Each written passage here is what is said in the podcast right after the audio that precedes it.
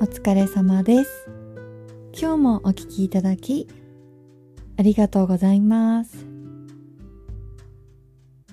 私、去年、コロナにかかってしまって、その後に後遺症ですごく髪が抜けたんですね。で、全体的にっていうよりは、この前髪の部分がすっごい抜けちゃって、で、一時的になんですけど、すごく薄くなって、今戻ってきたんですけど、ずっとね、それを隠すためにカチューシャをつけてたんです。で、すごい楽だから今もつけてて、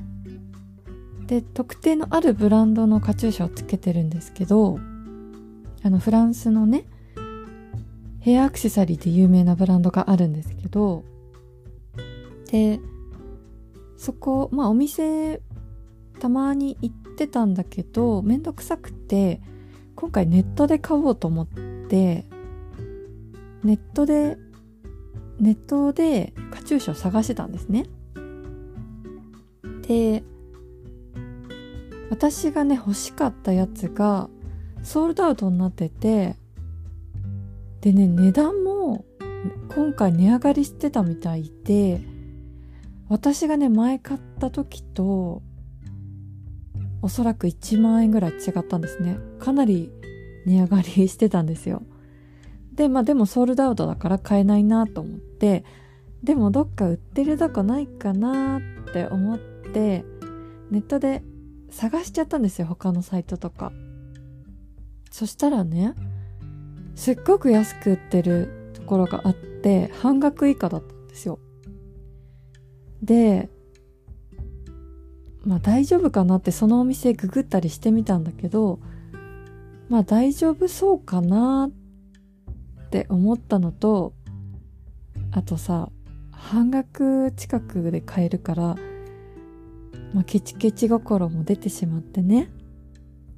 思わず注文してしまったんですよ。で、そしたらね、届いて見てみたら、これね、本物なのかなって。私はね、ちょっとその本物か偽物か判断する知識を持ってないので、できないんですけど、ちょっとね、疑っていて、あのね、ロゴが全部ついてるんですけど、それがね、斜めなんですよね。で、カチューシャなんだけど左右対称じゃないんですよ。で、私の持ってるやつとさ、見比べてみたりして、ロゴとかもさ、見比べてみたりしたんだけど、うーん、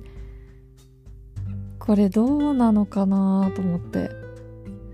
お店にね、聞けばいいのかもしれないけど、まあめんどくさいからさ、まあいいやと思ってたけど、私にはね、ちょっと心眼を見分ける 目がなくて、未だわからずなんですけど、まあさ、でもせっかく新しいの買ったのにちょっとケチついちゃったからさ、あんまり使ってないですよね。私がさ、ケチったばっかりに。やっぱりこう、ブランド物って、ちゃんとしたお店で買わないと、難しいですね。素人にはわかんないですね。皆さんもね、私みたいにならないようにお気をつけください。私もね、こう、正規店以外ではちょっと買うのを控えようと思います。安さにつられてね、今回買ってしまったんですけど、すごくいい勉強になりました。今日もお聞きいただき、ありがとうございました。ご意見、ご感想、ご相談のメールをお待ちしております。インスタもやっておりますのでフォローぜひお願いします。お待ちしております。